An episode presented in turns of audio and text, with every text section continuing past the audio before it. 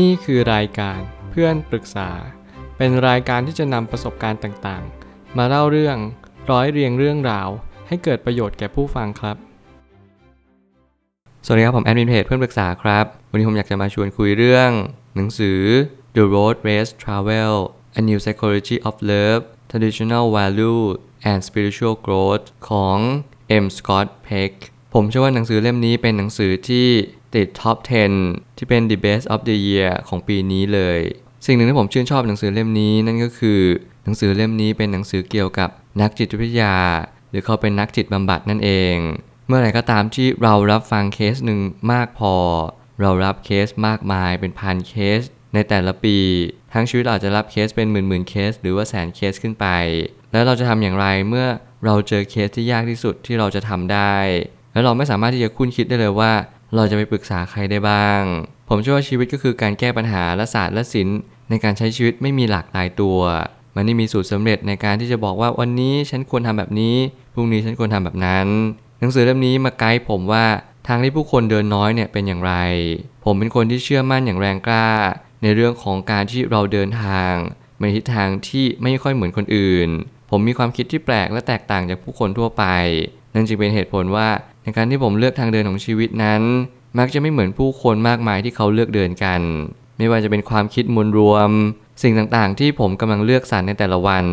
นั่นจึงเป็นเหตุผลว่าผมก็มักจะเลือกทางเดินที่ผู้คนน้อยคนนั้นเดินทางไป หนังสือเล่มนี้จึงตอบโจทย์ผมอย่างเต็มประตูเลย ผมไปตั้งคำถามขึ้นมาว่า นักจิตบำบัดคือการทำหน้าที่รับคำปรึกษา และวางแผน ว่าจะต้องทำอย่างไรต่อไปในการสนทนาครั้งต่อๆไป ซึ่งคนเขียนทำหน้าที่นั้นมาเกือบครึ่งชีวิต ต้องบอกว่าคนเขียนเขาเป็นนักจิตบำบัด ซึ่งเขารับเคสมากมายก่ายกอง เคสที่ยากที่สุดของเขาก็คือเคสในเกี่ยวกับเรื่องจิตวิญญาณ เรื่องความเชื่อเรื่องการเวียนว่ายตายเกิดทั้งนั้นเขาก็เป็นคนศาสนาคริสต์นั่นแหละ เขาก็เป็นคนที่เชื่อเรื่องนรกและสวรรค์เช็คเช่นเดียวกับศาสนาพุทธ โดยเฉพาะศาสนาคริสต์ที่เขาเชื่อเรื่อง การเวียนว่ายตายเกิดนั้น เขาก็มักจะเชื่อว่าสิ่งที่เราเป็นในทุกๆ วันนี้ มันเกิดการสั่งสมมาแต่อดีตชาติ ไม่ว่าเราจะทำอะไรเราจะเป็นคนแบบไหนภพภูมิที่เราเกิดมา ย่อมมีผลต่อภพภูมิที่เราไปต่ออย่างแน่นอน บางครั้งเนี่ยเราก็ต้องค่อยๆคุ้นคิดและพิจารณาต่อไปว่า สิ่งที่เราต้องการในชีวิตคืออะไร เมื่อคนเขียนเขาก็ได้พยายามย้ำธีมเดิมของชีวิตของเขาว่า เขาต้องการที่จะเป็นนักจิตบำบัดที่สามารถช่วยคนในระดับถึงแก่น และจิตวิญญาณของคนคนนั้นได้เลย นี่จะเป็นจุดเริ่มต้นที่ดีและสำคัญที่สุดในการใช้ชีวิตว่า เราควรใช้ชีวิตอย่างไรให้สุขสมบูรณ์ และมีความสุขที่สุด ทางที่คนเดินไปน้อย คือทางที่ทำให้เราได้ค้นพบว่าทุกชีวิตนั้น ไม่ได้ทำสิ่งที่ตัวเองต้องการกันทั้งหมด เราทุกคนกำลังอยู่บนสังเวียนที่ยากจะต่อกรได้ ทุกคนที่เดินทางในชีวิตเนี่ยแน่นอนว่าเรามี 7,600 กว่าล้านคน มันจะตอบโดยส่วนเดียวไม่ได้ว่าคนคนนี้ต้องเดินทางเดียวกับเรา หรือจะตอบไปเลยว่า โอเค หรือคนนี้ก็อาจจะไม่เดินทางเดียวกับเราเลย ไม่ว่าเขาจะเดินทางใดทางหนึ่ง ผมคิดว่ามันไม่สำคัญเท่ากับ คุณรู้หรือเปล่าว่าทางที่คุณเดินไปกำลังบ่ายหน้าไปยังทิศทางใด ทุกๆการเดินทางย่อมมีผลลัพธ์ที่แตกต่างกัน แน่นอนการเดินทางในครั้งนี้ของผม ผมก็ยังเชื่อมั่นว่า มันเป็นการเดินทางที่ค่อนข้างเปล่าเปลี่ยว ค่อนข้างที่จะเหงา แล้วก็ดูโดดเดี่ยวเดียวดาย แต่สิ่งหนึ่งที่ผมได้รับกลับมานั่นก็คือ การตื่นรู้ทางความคิด และการตื่นรู้ทางจิตวิญญาณ มันจะเป็นไปไม่ได้เลยถ้าเกิดสมมติว่าเราเดินทางไปสักที่หนึ่งแล้วเราจะได้ผลลัพธ์ที่เหมือนกัน เพราะไม่อย่างนั้นทุกคนก็จะเดินทางไปทิศทางเดียวกันทั้งหมดพอทุกคนเดินทางไปทิศทางเดียวกัน ความแตกต่างในชีวิตก็ย่อมไม่เกิดขึ้น เมื่อความหลากหลายไม่เกิดขึ้น ความแตกต่างไม่เกิดขึ้น เราก็จะไม่เข้าใจเขาว่าหลากหลายเป็นยังไงเขาว่า diversify มันทำให้เรามีความเข้าใจอย่างลึกซึ้งว่า ทุกคนนั้นเป็นปัจเจกชน ทุกคนนั้นเป็นแต่ละหนึ่ง เราไม่สามารถจะไปกะเกณฑ์อะไรได้เลย เราจะเห็นธรรมชาติของแต่ละคนต่างกัน เพราะเขามีความคิดที่แตกต่างกันอย่างสิ้นเชิง สิ่งเหล่านี้แหละเป็นสิ่งที่สำคัญยิ่ง ในการที่เราใช้ชีวิตอย่างถูกวิธี วันนี้เป็นวันเดียวที่จะกำหนดว่าเราจะเลือกทางเดินไหน ถ้าเราเลือกทางเดินที่มันบ่ายหน้าไปสู่ชีวิตที่ดีขึ้น ขอให้เลือกทางนั้น แต่ถ้าเราไม่รู้ชัดการอ่านหนังสือเล่มนี้คือคำตอบ เราทุกคนนั้นล้วนแต่เป็นนักเดินทาง แน่นอนเราทุกคนไม่จำเป็นต้องเป็นนักจิตวิทยา เราทุกคนไม่จำเป็นต้องเป็นคนไข้ หลายคนที่กำลังเป็นโรคซึมเศร้า หลายคนจะตั้งคำถามว่า ฉันจำเป็นหรือเปล่าที่จะต้องไปรับการบำบัดทางจิตทางใจ ทางความคิดหรืออะไรก็แล้วแต่ ผมกล้าพูดเลยว่าทุกคนไม่เว้นแต่ละคนเลย ควรจะได้รับสิ่งที่ดีต่อชีวิต ผมคิดว่านักจิตบำบัดเนี่ยไม่ได้มาช่วยเรา แต่เขามาขยายสิ่งที่เราเป็นมากกว่า เขามาทำให้เรารับรู้ว่าสิ่งที่เราเป็นจริง ๆ คืออะไร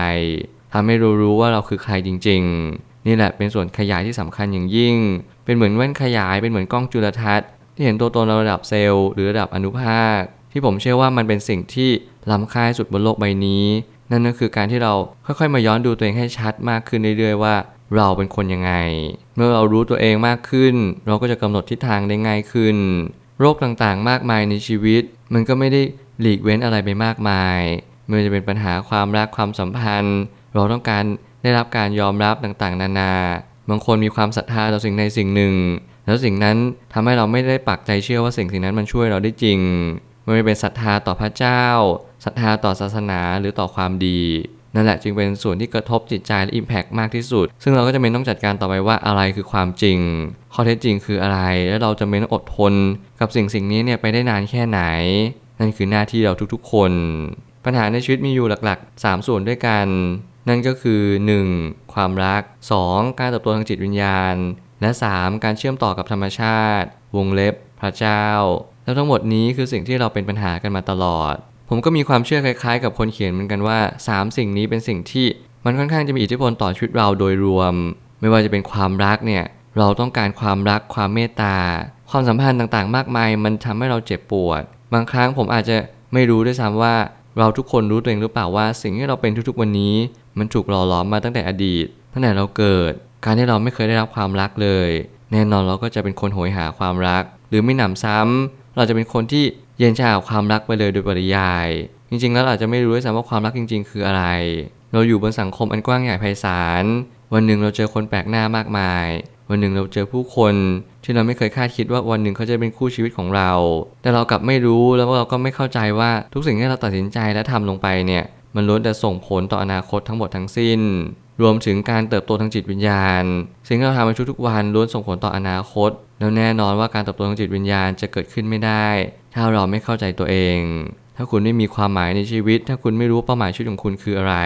คุณจะไม่มีวันเติบโตได้เลยว่า วันนี้คุณต้องการอะไรจริง ๆ ผมเชื่อว่าจิตวิญญาณเนี่ยก็คือความคิดแล้วก็ความรู้สึกที่เราตั้งใจและปรารถนาอย่างแรงกล้า มันฝังลึกลงไปในจิตเดิมแท้ของเรา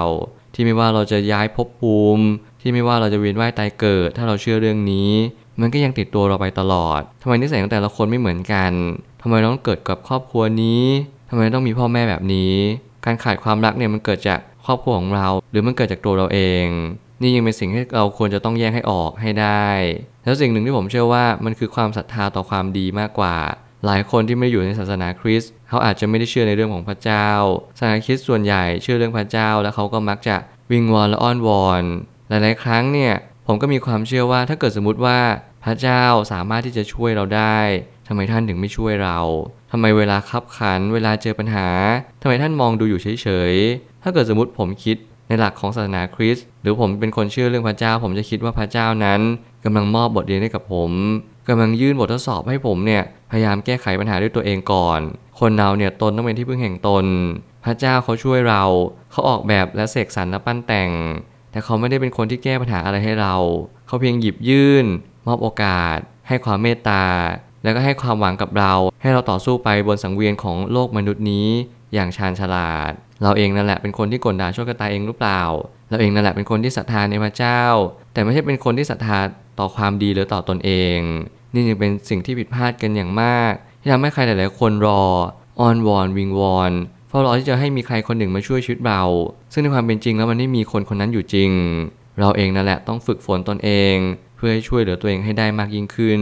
นี่หรือเปล่าจึงจะเรียกว่าพระเจ้านั้นช่วยเราเพราะเรานั้นรักตัวเองพระเจ้าก็จึงมอบพรให้ เพื่อเราต่อสู้ปัญหาอย่างเข้มแข็งและอดทน สุดท้ายนี้สิ่งหนึ่งที่ผู้เขียนคำหนึ่งมากที่สุดนั่นก็คือ โลกใบนี้มีทั้งด้านดีและไม่ดี สีขาวและสีดำ ในขณะที่สนทนาอยู่ เราไม่รู้ว่าแต่ละคนนั้นสามารถเชื่อมต่อพลังด้านไหนอยู่ แล้วสิ่งนี้จะเป็นเป็นตัวชี้วัดชีวิตเราได้ เมื่อจิตที่เราสะสมมาไม่ว่าเราจะเลือกฝั่งไหนก็ตาม เราทุกคนนั้นมีฝั่งกันทั้งหมด คนส่วนน้อยอยู่ฝ่ายกลาง ไม่เลือกทั้งฝั่งใดฝั่งหนึ่ง คนส่วนมากมีฝั่งเป็นของตัวเอง นั่นจึงจะหมายความว่าเราจะเป็นต้องเลือกว่าเราจะอยู่ฝั่งมาหรือฝั่งเทพก็เหมือนกับว่าเราต้องเลือกว่าเราจะเป็นคนดีหรือเป็นคนไม่ดีนั่นเอง ชีวิตเรานั้นมีพรที่ไม่เหมือนกัน บางคนมีพรในการเลือกบางคนมีพรในการอดทน แต่ผมเชื่อว่าพรที่สำคัญที่สุดก็คือการรักตัวเองให้เป็น